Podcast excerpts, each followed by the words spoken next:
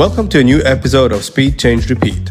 On this episode, I sit down with Heiko Schilling, the head of navigation and the vice president of engineering for TomTom.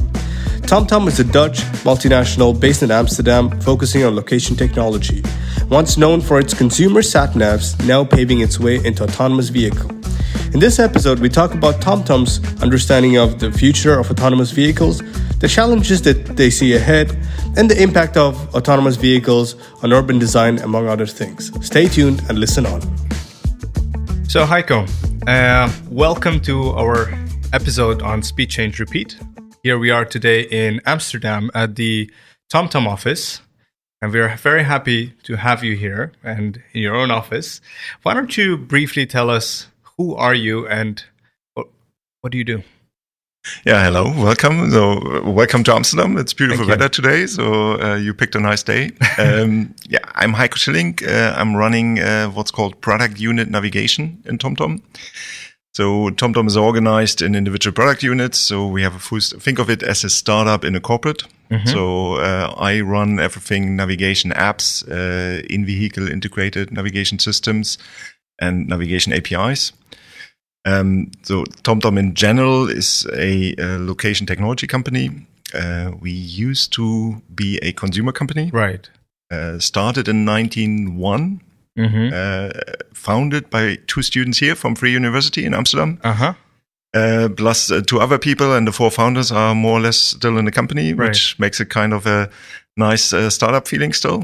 Um, we did consumer products for 10, 15 years. Uh, the big one was uh, the SatNav, so that was Correct. the personal navigation device.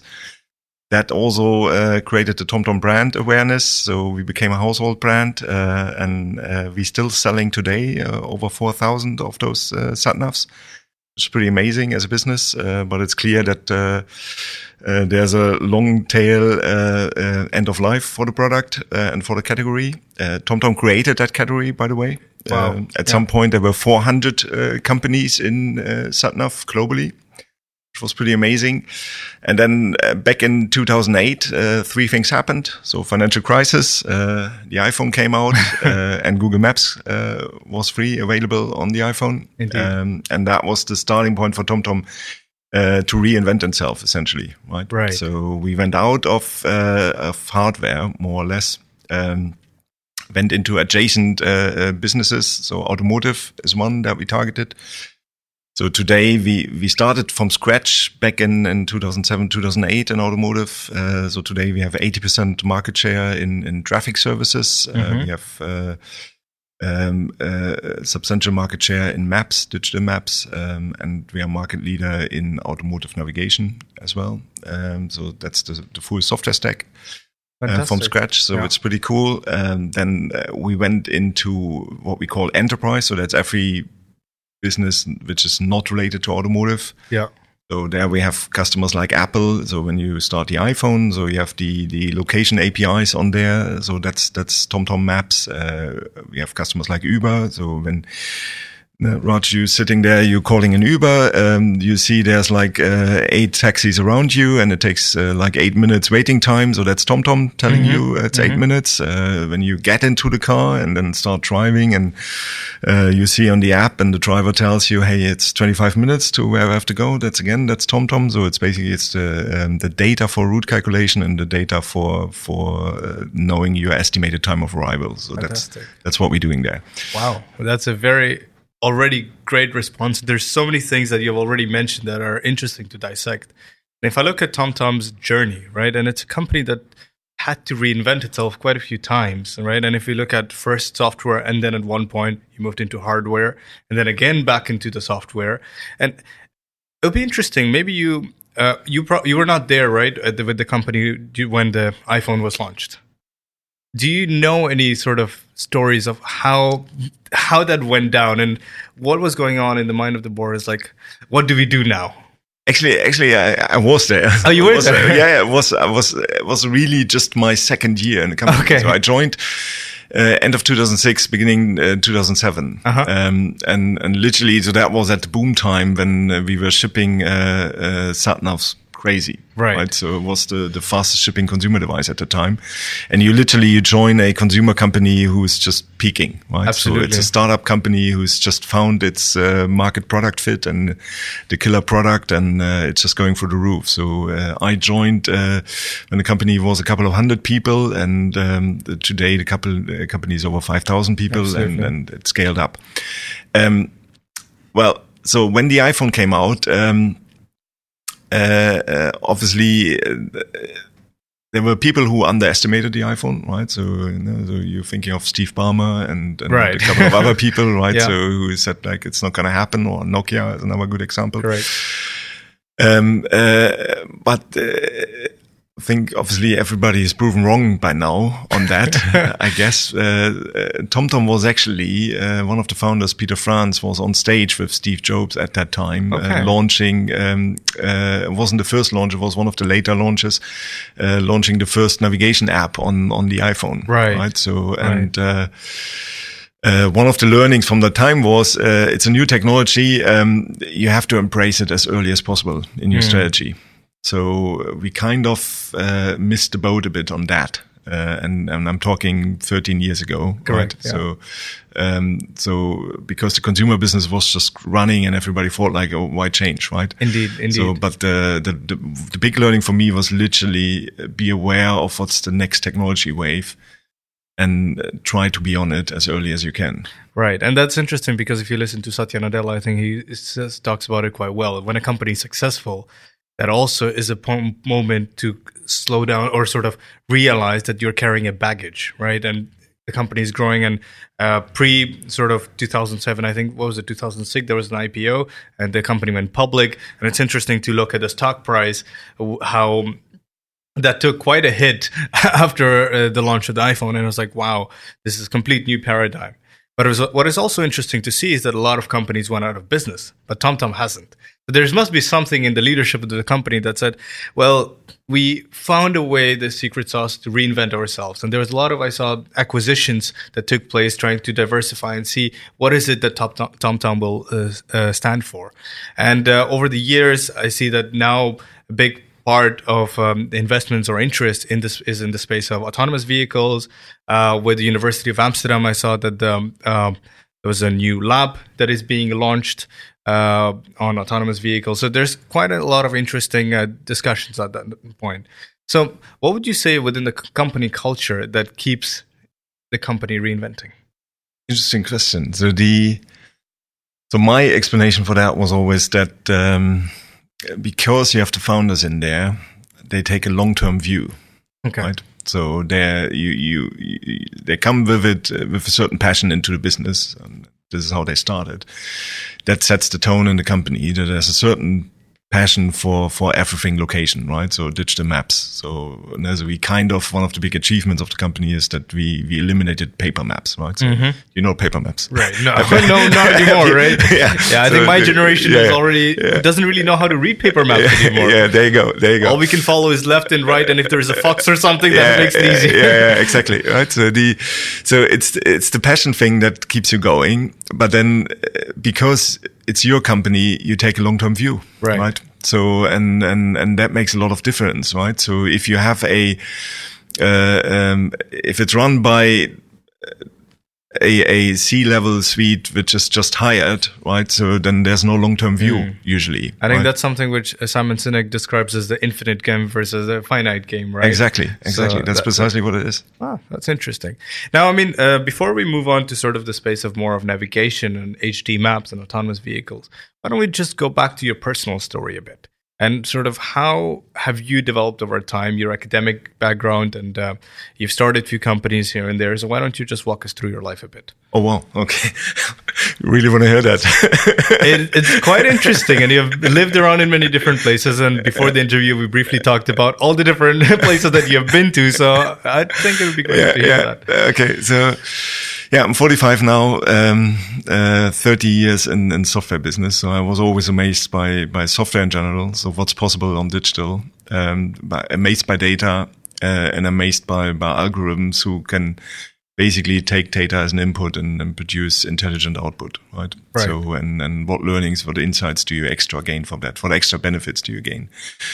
So I started at the age of 15. Uh, so I grew up in, in East Germany. Um, I was 15 when the wall came down, um, and uh, three months later we had our first startup business, which uh, actually was uh, an online bookshop. Right. Right. So and, and think know, so that was 1989, so that was pre-internet. Uh, we had a friend who was running uh, um, a bookshop uh, in our hometown at that time, and, and we were just watching telly and having a beer, and or no, not having a beer. I was 15, having a drink, and um, did Je Jeff Bezos learn about this from you?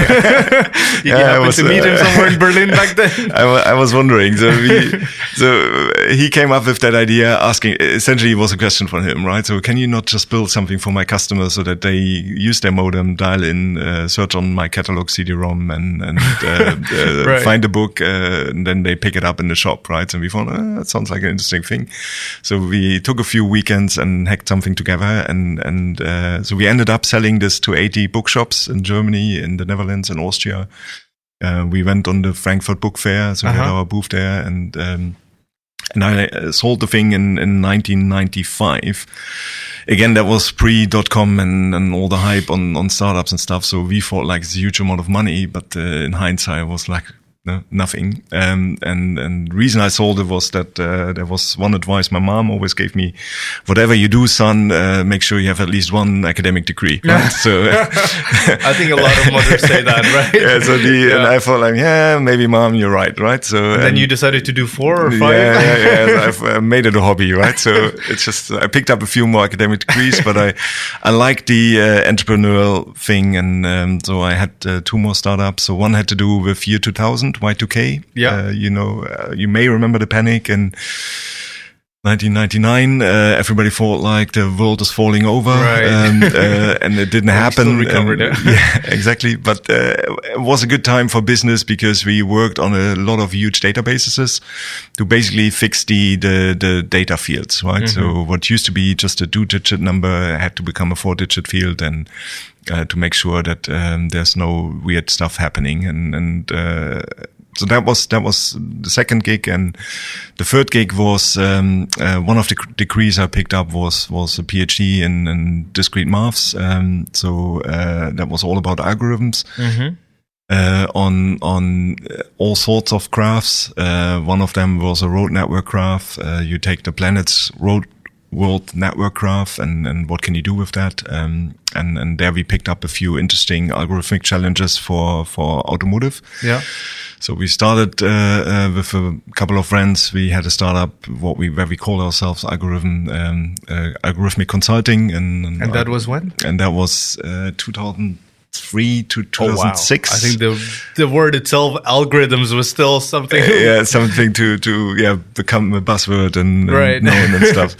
So we had interesting projects running there, and uh-huh. um, uh, and um, yeah, I can't disclose some of them, so unfortunately, but um, uh, yeah, so this is how I went or came into automotive, and this is uh, basically how I uh, uh, also then came to TomTom. Right. right. So um, uh, the first time I heard about TomTom was actually through the uh, Chaos Computer Club, so which happens to be the largest uh, association of computer coders, hackers mm-hmm. in Europe. So 8,000 people are in there. Okay. Uh, it's something that uh, was founded in, I think it was 89 or something in, right. in, um, uh, in Hamburg or Berlin. I can't remember. Um, and they came together every year and showed basically the systems they, they managed to get into and what they learned from that. And then they presented that as white hat hackers uh, back to the companies. And normally the companies got annoyed and, and they got sued and then la la la. And that is how the presentation usually ended. But there was one guy who managed to get into the first TomTom SatNav and he presented uh, what he's done. So he rooted yeah. the thing and he started a chess game on it. And, and, uh, and the story actually didn't finish with, and then the company got annoyed. So the story finished with, then the founder called me and offered me a job, right? So, oh. and, that, and, that, was the first time I heard about TomTom and I thought like, wow, that sounds like a cool company. So, and right. so, and then, yeah, so three years later when I finished the, the PhD and was like, okay, what next? Um, I applied to a bunch of companies and, and TomTom came along and uh, I thought like, like, ah, I know that company. Uh, right. And uh, so I started there. And um, and this was in which office? So that was originally uh, that was funny. I was living in in the UK already, so actually I applied for a hardware position in the London office. I, I've no clue about hardware. I'm not a hardware guy. I'm a software guy. Uh, but I thought like, okay, let's just send an application and see what happens. Mm-hmm. And then the guys uh, saw the application at TomTom and thought like, oh, this guy is coming from Berlin. So uh, we just about to open an office in Berlin. So send the uh, resume over. So they did send it to Berlin. And then uh, the person they... Um, uh, who started the office there was actually an old colleague of mine. And, okay. And, and, he thought, oh, I know Heiko. Yeah. So let's have a chat. And then, uh, so actually we two ended up, uh, growing the Berlin office. So that was, that was the first office in TomTom. Then I relocated to Amsterdam, uh, worked there in the office, um, and, and, uh, from there grew. Um, and, uh, yeah, so when I joined TomTom, it was literally uh, consumer and satnavs. Um, uh, but over time, we basically scaled up, and that was what made it interesting in TomTom. So I stayed in the company for 13 years. Right. Uh, I, I, never believed I stayed that long in uh, one single company, but uh-huh.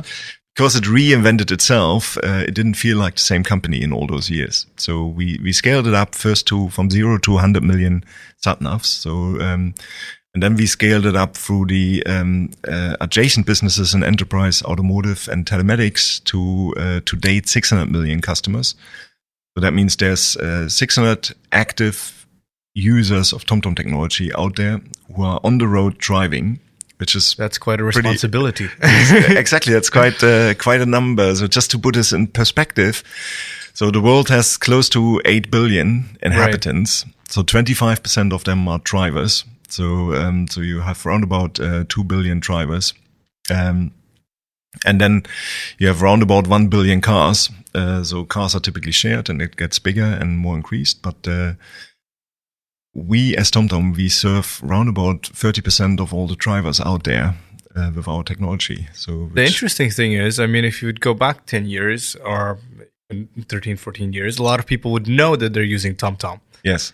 Nowadays, majority of people would not even know that a lot of what they're using is TomTom. So, in which products can, or let's say the consumer actually uses TomTom on the background? Like, so yeah. you mentioned Uber was one of them. Is that yeah. Uber globally? Is that uh, specific yeah, it's markets? Uber, it's Uber, Uber globally. Um, I think they're serving now 800 cities also globally. Um, so it's it's uh, the maps and the traffic uh, as a component that goes in there, mm-hmm. um, and and you wouldn't know as a user. So what you know is basically what I described, right? So you call an Uber, uh, the time it takes to get to you, right? So for the Uber car, so that requires that you have a digital map and that you have real time traffic.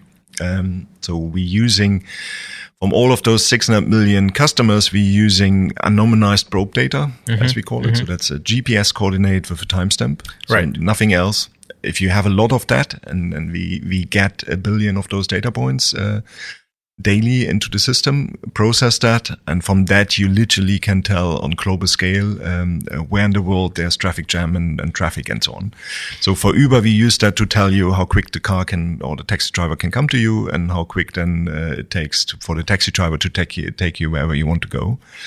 Um, if you take that further, so we launched a partnership with with Microsoft Azure. Mm-hmm. Um, so Azure is building Azure Maps, which essentially is is um, uh, so that's Tom uh, that's Microsoft's uh, cloud business. Right. Um, uh, the Maps Azure Maps in there that's essentially TomTom technology. So that's that's everything we offer in terms of location technology. Um, and then uh, everybody who's using Microsoft, so take Microsoft uh, Power BI. Right. so there you basically have then uh, TomTom technology behind that uh, okay. for analytics, right? So you, uh-huh. you get location data there. Um, uh, obviously, everybody in in automotive, so there's pretty much every car maker in the world is using some piece or bit of TomTom, right? So when you get into the car and you have the sat nav in there uh, built in, mm-hmm. right? Uh, that's an area, uh, but also, and that even less people know that um, uh, when you have a driver assistance systems, right. right? So that's that's cruise control, right? So you switch on cruise control, cruise control, yeah, yeah, yeah. assisted cruise control, where you have the distance to the car driving in front of you. So there's TomTom technology in there, right? So um, so that's the starting point to automated driving, and and that basically because we are we have a million cars on the road with level one, level two uh, mm-hmm. driver assistance systems or automation. Um, uh, I explain that level link system in a minute. Um, but that was for us the starting point to think, okay, actually we do have a key ingredient for for autonomous driving, right? right So because uh, if if uh, it's no longer the human who's driving the car, but the computer starts driving the car, that computer needs to know where to go. So this is where Absolutely. you typically need yeah. what you need in a navigation map, right?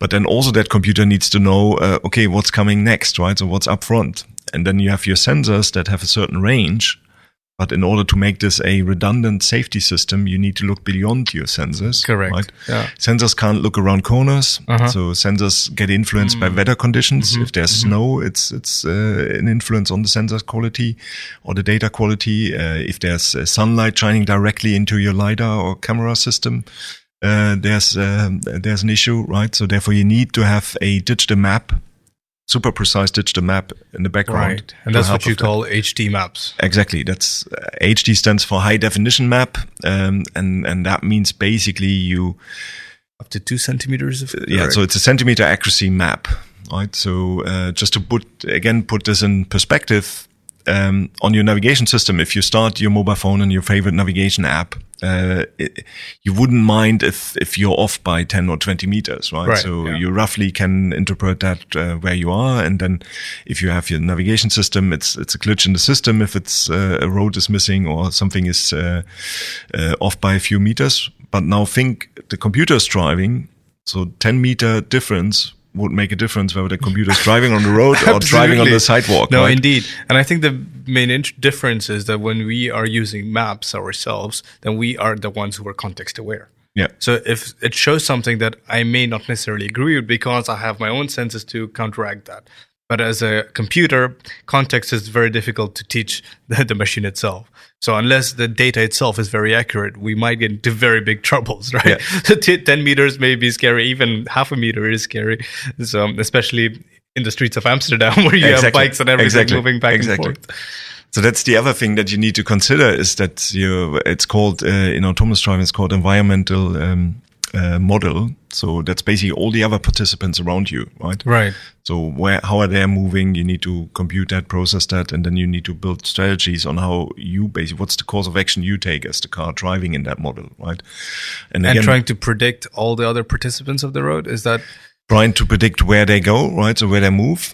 And what's, what's a key element of that is that uh, you put this in relation to where your location is. Right. right. So, and, and again, this is where the HD map helps and, and where technologies like, um, uh, precise location or localization, uh, uh, is a technology that we're using there. So it's basically localizing you as a car in the digital map at centimeter accuracy and then localizing all the other participants, Amsterdam bicycle drivers, uh, trams on the road, um, pedestrians, other cars, localizing that in the map as well. And then you can do computation on that um, where everybody's moving, um, uh, how is it in relation to each other, and what's your path of action? Where uh, what's what's your micro maneuver as right. next, next next action that you need to trigger? That seems like a lot of work and a lot of combination of uh, let's say sensory maps. So so where within the space of uh, let's say autonomous vehicles does TomTom position itself? Is it going to be still B2B? Is there an ambition to go B2C? How does this look like? Yeah. Uh, it's definitely B2B. Um, so we provide, we are component provider for HD maps, first and foremost. Uh, so we work typically either with the car maker themselves or with tier ones or suppliers, direct suppliers into the car maker. Right. Um, and then we provide the HD map integrated into whatever system is being used, yeah, operating yeah. system. Uh, and we provide the interaction with what's called the CAN bus. Um, so the the uh, there's a there's a standardized um, communication protocol in the car where all the sensor data is exchanged, etc. Right. So this is how we position ourselves. Um, however, in order to demonstrate what the technology actually can, can do, right? So steer up people's thinking and and uh, so dream mm. a bit and and so on. So we did build our own uh, autonomous driving car right? So automated driving car, uh, which came out of an acquisition we've done uh, three, four years ago. Uh, Autonomos, uh, um, that was the company we acquired based in Berlin. And we just launched uh, Trillian, which right. is our self-driving car, uh, and it has all the. Why is it called Trillian? What? Trillian? Yeah. You know Trisha from uh, Back to the Future. Uh, um, ah, okay, that's okay. so um, oh, now thinking of the English translation, uh, Douglas Adams, -huh. Um, um, Hitchhiker's Guide to the to the Universe. Right. So there's there's an android in there and she's called Trillian. So we are probably the first company who has a female name for a self-driving car, which is pretty Fantastic. cool. And, uh, and yeah, so and there's the the main character in Hitchhiker's Guide to Galaxy, so he falls in love with Trillian, and so it's a bit of an insider joke. I mean, I, I, thought of it, it was this was the way to a trillion dollar company, but oh, that's also yeah, maybe that's a second interpretation, right? so in hindsight, you can change the story to that, but uh, yeah, at the moment, indeed, yeah. nice. So now, if we look at um, HD maps, right? So if you look at GPS as, um, so let me ask you this: How do you collect the data for HD maps? How different yeah, is it from yeah. traditional maps? That's a good point. Uh, it is different, um, and essentially, uh, um, this is not just an incremental optimization, right? So, um, so everything people have done before was navigation maps, digital navigation maps, and digital browsing maps, and, and there you're okay with GPS accuracy which is typically 20, 10 to 20 meter accuracy. Mm-hmm. Um, now, what we have to do is essentially remapping the whole world, especially the road network. So quite an ambition. It is. so there's uh, considering that there's close to 100 million uh, kilometers of road network, right? And and some have uh, 12 or more lanes, so you need to basically remap um, uh, that. So far, we've done a million of those. Uh, How do you do that? Uh, and that's a combination of different technologies. So, um, uh, so we're using uh, what we call mobile mapping vans. -huh. So that's a van with uh, a few hundred thousand dollars worth of sensors in there. One is uh, lidars, so that's right. laser sensors. Yeah. Um, then you have all sorts of other sensors in there, and you collect a lot of data while you drive with that car. Uh, so there's uh, it's getting easily into the range of petabyte of data that you're collecting over time, and you need to process that data to identify what's called road furniture. So that's markings on the road or anything that's relevant Mm-hmm. for you driving a car, right? So whether that's uh, road signs or whether that's a traffic light or uh, whether that's pedestrian crossings, right? So everything that's that's relevant for you driving the car. So so you collect all the sensor data, then you, you apply a lot of machine learning to actually um, have so traditionally it was a manual effort to now review Oh the my collected God. data and then basically To classify and classify oh it and, and, and, and get it out. But no way you can scale that, right? So you need machine learning and machine learning is always comes in when you have a repetitive process Correct, um, that, that you need to do at scale. The beauty is that uh, because we're doing digital mapping since the 80s, uh, we probably have the longest history of, of collected data on, on things like road signs. Right? Yeah. So, and what you typically need for machine learning is you need to train the networks, the neural networks. For that, you need an awful lot of data and an awful lot of data in different forms and shapes so that you get, get a good selection of, of, of, Mm-hmm. of the neural network trainer. Um, and we have that and, and we're building on that. So this is where the history of TomTom comes in with, with SatNav. So basically all that uh, data that we collected there, all the experience there that helps now us moving faster into, into autonomous driving space. So that's just one area how you do this.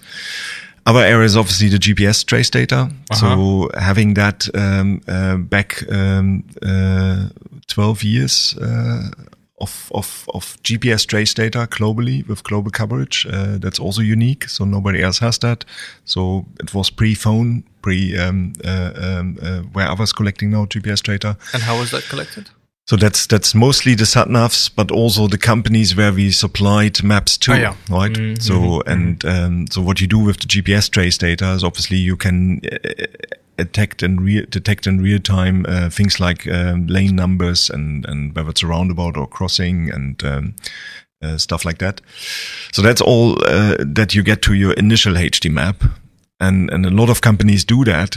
And uh, the the questions you need to always ask is two things. One is, can you do it at scale, right? So Absolutely. which- I think the scalability, and I think that's where the sort of discussion of how Nokia's approach versus Yeah. the Waze approach uh, Yeah, later on. It, does this seem like more the earlier sort of approach that we can do it all? But is there a way to crowdsource this information? I was just thinking with the more cars with, I mean, um, look at Teslas or the ones which are already on the market, which can collect some of the data. are you trying to crowdsource that information from there? Yeah, so we we started crowdsourcing with one of the first sat navs um, in so that was back in 2005 or 6 ish, mm-hmm. right? So basically, what you could do on the PND on the sat nav was that you could uh, give feedback on on road names, on uh, driving directions, right. on turn restrictions. Yeah. yeah. So, um, and from then there was always crowdsourced data in the product, right? Yeah. So that is what we call active input. Uh, and then the passive input is the GPS data and, and, and that keeps going. So now the second question you need to ask with HD maps is, can you, can you keep that up to date? Absolutely. That's so what I was thinking because with roads and GPS, okay, it's fine, but what about all the road markings that continuously keep changing or whether took down a, a sign? And what are you going to do about that? So how do you keep it updated? That's a very good yeah, question. yeah. So the uh, and it depends on the attribute, right? So it depends on the element that you want to keep up to date, right? Mm-hmm. So if it's if it's road stretches, then the GPS data uh, works quite nice, right? So if it's road signs, then uh, nobody wants to crowdsource road signs, right? So you don't have people basically. the incentive put, is not yeah, there, right? Yeah, yeah, So there's no incentive there unless it's uh, uh, speed limits, right? Mm. So for speed limits, you have an obvious incentive, right? So right. that's where the speed cam service comes in, and, and, that's one of the things we do. So now for the road signs, you you basically most of modern uh, cars have now a front-facing camera, exactly. Right? So, so you, uh-huh. and we hooking with car makers on that data stream. Um, so to to leverage that and and get basically process data back into the system. Interesting. So yeah, so in total, so there's no easy answer on how you do an HD map, right? So um, because it's very many different attributes that you need to keep up to date and collect, and then for each one, literally, you end up sometimes having a completely different approach, right? Right. Like speed limits is different from classic road signs, right? And, Indeed. And, and, so on. Well, there is there is a lot, and the, the the interesting thing is if you look at now so autonomous vehicles. And if you look at road infrastructure, we're based in Amsterdam. Where would you say the Dutch infrastructure compares to the world in this? Does the current Dutch infrastructure support the development of autonomous vehicles or the other way around in terms of just the infrastructure, not the legal aspect and the rest? Yeah. Like, do you think it's easier to uh, set up an uh, autonomous vehicle here versus, for example, somewhere in the valley? Or if we take it to Jakarta or to India, it's probably yeah, a different yeah, situation. Yeah, oh, that's a good question. Uh, let me think. Um, so first is weather conditions, right? So the, the, the advantage you have in the valley is that uh, most of the month in the year you have uh, sunny weather, right? Right. So and then not much uh, precipitation. Yeah, exactly. exactly. You have, yeah, you have clear visibility. You have uh, wider roads, right? Mm-hmm. So and you don't have that much interaction of other participants, mm-hmm. right? So take Amsterdam. Uh, in the seventies, they started uh, closing roads for traffic here, Correct. and then they introduced bicycle lanes and, and pedestrians, and and still you have a few traffic uh, uh, uh, road um, car roads going through the city. Now, if you take on a normal day like this, just try to walk through the city. As a human being, you already have right. struggle with that, right? So, and uh, I visited with uh, my family a few times here, the the city, and my wife just didn't want to drive here because right. you, you, have like you need to have eyes all over to watch, right? Absolutely. So like, try think what a computer would do here, right? So all of that. So That's an clearly, overwhelming thought yeah, on its own. so that yeah. clearly that makes it harder. And um, so uh, ideally, um, uh, um, what you will see is that in in simple scenarios, which means, for instance, highways, just go straight it's clear that it's anything between two and, and six or eight lanes, right? right? So you have the lane markers clear. In those scenarios, you can have uh, automated driving already today. Correct. So I was speaking level one uh, to level five. So just for the audience, how do you define the five levels? Yes. So the um, uh, level one or level zero is basically uh, the cars as you know them. So the human driver is driving and there's no further assistance right. from the car. Level five means you actually don't need a human in the car. It's completely automated. It's an automated put in all the scenarios right. globally. Right. So where we are today is level one and level two automation. Right. Mm-hmm. So some car makers claim they have level three. Right. level three actually means that you have um, well-defined scenarios where you don't need any attention from the human. Mm-hmm. Right. And you don't have that in reality, right? So even the cars that, that claim that today, you still need to have a human driver who pays attention all the time. Right? Is that due to technology or the legal aspects? That's the um, that's both. So there's legal legislation and there's to technical to the technology, right? So technology is not ready that in, in, in on general purpose use cases, general purpose road networks in all the countries in the world, you can have level three and above right. today, right? So that's everybody who claims that, or anybody who claims that is. I mean, is Tesla just, is a big one to uh, to be claiming that, yeah. right? So if yeah, so it's a good example. Um, so there were uh, a number of incidents, uh, actually uh, also also deadly incidents with Tesla. So one right. was 2016, if I remember mm. right. One was 2019. Right if you compare what happened was that um, uh, the 16 2016 incident a trailer crossed the path of a tesla um, and it had a uh, a truck trailer uh, and the trailer was fair was completely wide and fairly high. Right. And the tesla identified it as a road sign um, and thought like okay so you can speed up so the driver in the car wasn't paying attention. He was actually watching a Harry Potter movie, right? So and I think since then they stopped the movies while driving. Yeah. So the so they captivated the the, the cabin and, mm. and, and the person died. But if you oh. compare that to what happened in the 2019 scenario, it was actually quite similar, mm-hmm. right? So actually, if you would have had a map with all the road information there, uh, you could have, as a redundancy check, check. Okay, is there a road sign here, oh, which is I white see. and big? Right. So and to cross check exactly, uh-huh. exactly, and that is that is basically where you have a number of use cases that you still need to eliminate, right?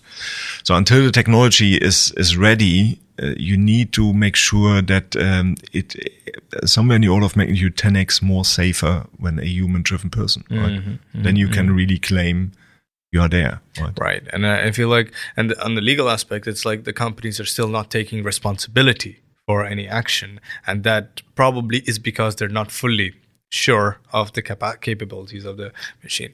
Now, on the technology side, what would you say is the bottleneck? Because um, is it the storage? Is the compute? Is it something else? What would it be?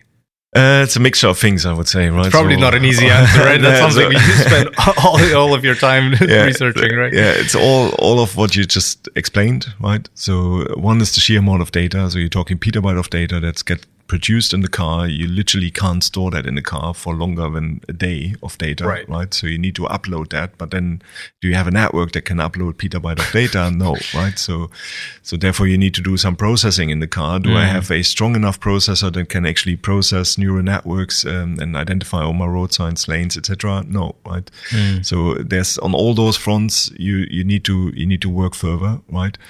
Uh, then uh, do we have a global uh, HD map which covers 100 million lines of uh, kilometers of road? No, right? So um, is this some a challenge that you single-handedly as a company want to take up, or is this a no project? No, of- no, no, it's a project of of many, and then you need many partners in that, Indeed. right? So because one is the data, right? So you need global data input. Right. So you need, the, the, the, trick is always you need redundancy layers of, of data, right? So for that you need partners, um, uh, and then obviously you need to have partners who are willing to go to market with you, and and so that you test the technology, right? So right. Uh, I wouldn't make any guesses how long it will take, right? So, and because uh, any guess is wrong, right? That's so. interesting because generally on our podcast, the last question is making a prediction, but we know that with any prediction, there's probably, yeah. it's probably going to be a mistake. But hey, I mean, that's the whole fun with predictions. Mm. We try to predict all the time, right? Yeah. Um, now, if we look at the space of autonomous vehicles and um, the way it is developing further, um, do you see any specific, let's say, geographic regions, right, uh, or areas that would be first to to support it and develop it? Would it be European Union? Would it be maybe the US, or is it China, or is there somewhat right now? Yeah, no clarity on that. So actually, what we see is that across the globe, legislation is moving faster than anticipated. Right. Mm-hmm. So that was one of the predictions I heard five years ago: is that it's going to be legislation going to be slowest, but in fact, you see a lot of legislation is I think enabling already. Are pretty scared. So yeah, yeah, yeah. so you still have a lot of open questions there, but it's faster than than what people thought five years ago. Um, so I, I, don't think that will be bottleneck. Um, right. So it needs to uh, reach uh, mass market level, and that will take a few more years. Uh, the, the next one is um, areas where climate is uh, extreme or not mm. extreme, right? Mm-hmm. So that will obviously play a difference. Um, then the use cases we talked about. So autopilots on highways, you right. see that very quickly, very, very rapidly uh, taking pace. Um, then uh, different use cases, whether it's private cars or, or robo taxis, as they call it, right? Right, exactly. The fleets. Be- yeah. yeah. exactly. So the so because for robo taxis, nobody cares that they look ugly because you can have all the sensors sticking right. out, and, and, for your private car, you might have an issue if you have. A oh, that's a matter of time because uh, yeah. I think in one of your previous uh, engagements you talked about uh, car as a status symbol. Yes. But over time, I think for already the young people, it's yeah. not necessarily that. Yeah. It's about finding a mobility solution and how it looks. And even if you own yeah. one, it's about functionality over the design and aspects like that. Yeah. So that is uh, on status symbol. I, I, truly believe that, right? So there there will be a part of the population who still see it as a status symbol, and that will stay even if it's autonomous, right? And it always reminds me of uh, Edison when he invented the mm. electric light pipe, right? So bulb, he, he said like, uh, we make electricity so cheap that only the rich will burn candles and yeah. that becomes the status symbol. well, that is actually and, true, yeah, right? There's certain uh, still yeah, royal families you'd see a lot of candles. yeah, yeah, exactly. So the, and, and, with cars it will be the same, right? So it will become a status symbol. Same goes with horses to an extent, Yeah, right? there you go. There you go, right? So, so that, but that's not the majority of the ah. market, ah. right? So that's interesting. I mean, that, that, yeah. Nice. Oh. And so, what makes you excited about autonomous vehicles, and what scares you? I mean, let's start with the excited part, and then sort of the, the, the excitement is uh, what it enables, right? So think of uh, uh, my parents; they are seventy-four now, right? So, and, and, my mom, my mom never had a driving license, right? And my dad gets into an age where he finds it hard to drive longer than an hour, right? So, and uh, enabling still mobility for them so it's is inclusive. a huge gain. It's inclusiveness, right? Ah. So you have uh, no, so any sort of disability, any form of right. age, right? So it doesn't matter, right? So you could oh, still have the same level yeah. of mobility, right? Which I really like. Um, uh, the other thing is um, at the moment the choice if you want to be uh, um, so thinking of Fridays for Future and sustainability and and uh, low carbon dioxide emissions. Uh, it seems to be the only choice is you go public transport and you forget about your car. Right? Correct. So yeah. you give up your individual individuality right. for public transport. Right. right? So my prediction here comes one prediction at least, uh-huh. right? So my yeah, prediction yeah. is uh, that choice will go away because what autonomous cars enable is that you actually can keep your individualism, mm, right? Mm-hmm, so mm-hmm. it's basically individual mass transport if right, you think that through, right. right? So because no, so you don't want to go to train station or to an airport, right? So you want to be picked up where you are, and you want to be uh, dropped off where you want to go, right? So no. But do you think car ownership will still play a role within the mass, or that will? No. So I don't think. Uh, so I have a bet with my son who's ten years. So uh, right. He, uh, Richard, you don't need a driving license, right? So he, he, doesn't, right? So so, we, that's actually quite interesting. Yeah. If this actually goes through, that means yeah. we only had about two or three generations that yes. actually have driving licenses. There you go. And there's a whole infrastructure that has been created to, to there make that happen. There you go. Hmm. So the the inclusiveness part is quite interesting, and if you look at Europe in that case, we have quite a good, um, uh, let's say, infrastructure for public transport versus a lot of other states. Do you think Europe would have a difficult time adopting then?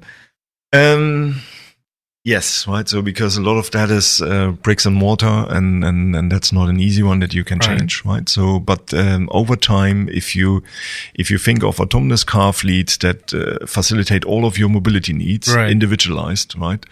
So you don't need parking lots anymore in cities, right? So you don't need uh, wide roads anymore because they you can drive them very narrower, right? Because the technology is much more accurate. So this is super interesting, and this is something which I had also a lot of discussions with my friends about. Was if we have autonomous vehicles, how would the city infrastructure change overall yeah. around it? Because there's a lot of, it's a multifaceted question. Because what happens is our current road infrastructure is optimized towards human reaction time. Yes. Assuming that computers can think faster and we're going to get better at it, we probably would get to the point that cars can swoop by much faster and at a much higher speed. That's right. And that begs the question of how will cities look like? Then maybe I don't have to live in the city center. I might as well live somewhere else, commute much faster. What's your say on that? Yeah. It's a very good point, right? So, uh, human factor is, is a limitation on the current infrastructure, right? So, the limitation of human reaction time and, and what you can process. If uh, you get back to what I said earlier, that uh, autonomous driving cars have to be 10x better Mm. on that, right? So then that means lanes can Is be that just to get humans trust on this, or why? Uh, one one thing is the trust, but once you're over the trust level and you have mass adoption, Right. So the other benefit is really that um, uh, the the amount of space that currently is taken by car infrastructure in the city is, is Parkings and- the yeah. parking streets, etc. Is huge, right? Absolutely. So you can get away with most of that, right? So you don't need parking. So you send your fleet outside Mm. Right, the city. indeed, they get indeed. recharged. or it's they being get reused. Otherwise, our car c- usage actually is what about three percent uh, on average. So Yeah, it's five percent utilization right. of a car, and ninety-five percent is parking. Right. Indeed. So and Yeah.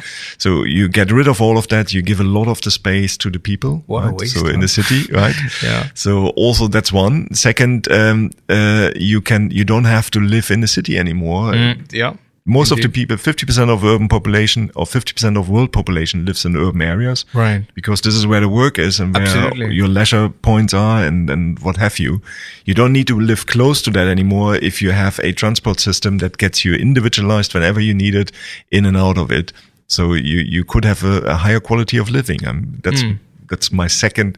That's interesting. fairly Right. safe prediction I can Right. give you. Right. Right. So- right. And uh, if we pile that up, or in addition with robocopters or hyperloop solutions, then we don't necessarily even have to live around one city. Yeah. Might as well live in Birmingham and come here for a podcast and go Yeah, back yeah, the same exactly, time, right? Exactly. Yeah. So we always had a joke in, in, in TomTom of that the ultimate goal is so no, talking about infinite game versus finite game. Yeah. The ultimate goal is teleportation. Right. Right? so think of that, think that through. So then you get a picture of, of what it could look like as a never increment uh, with autonomous vehicle fleets. Right. Indeed. And uh, one of the final questions is uh, so so there's a lot of definitely promise. An interesting one is uh, impact on sustainability, impact on inclusion. The other side is the sort of short-term disruption that autonomous vehicles is already bringing on and will be bringing on to the market. And I think also from your past uh, talks, what I've gathered is you mentioned that it's not that one big bust, but it's more of this incremental change. yeah. How? Uh, so, what are you concerned about or are you concerned about autonomous vehicles coming into the market and what changes it would have on people's work and uh, maybe something else? Yes. Um, me personally, I'm usually not concerned with change, right? So I like change because it always opens up more, opens up more possibilities and more opportunity. Um, but I, I realize not everybody has a view like that.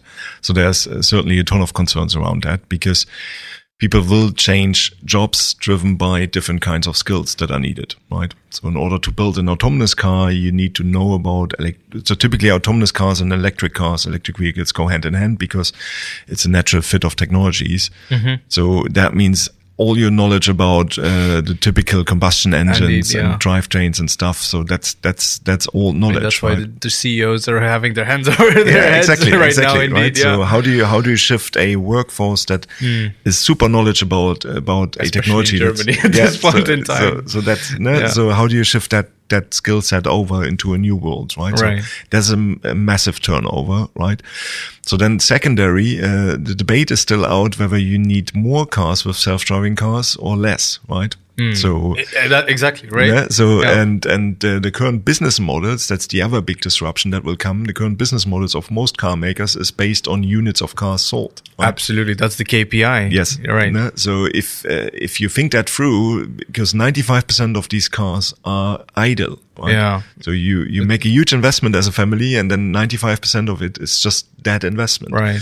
So now the, the the the future KPI will be probably something around kilometers driven or mobility served. Mm. you're right. So you're Right. getting, and that's a classic one. You go from a per unit business model to a service business model, Absolutely, indeed. and and that's usually the bigger disruption, right?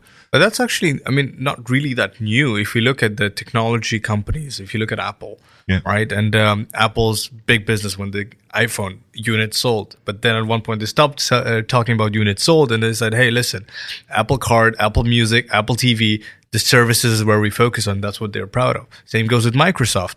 You know, with Microsoft, we sell licenses to Windows and um, Office, and then boom, now it's not anymore that model is a completely different model. So same goes with if we look at Daimler, actually the consortium of even imagining 10 years ago that Daimler and BMW would be in the same group discussing innovation. I think there's something significant that is happening, and Tesla must have poked a lot of Yeah, those yeah, uh, yeah. CEOs there. Yeah. So, but what do you briefly think of the German automotive?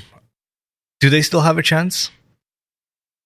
Uh, I think they do, right? So because that kind of change will not happen overnight, Right. So and typically with that kind of changes, it takes longer when everybody thinks it does. But once it does happen, goes quicker than everybody expected, right?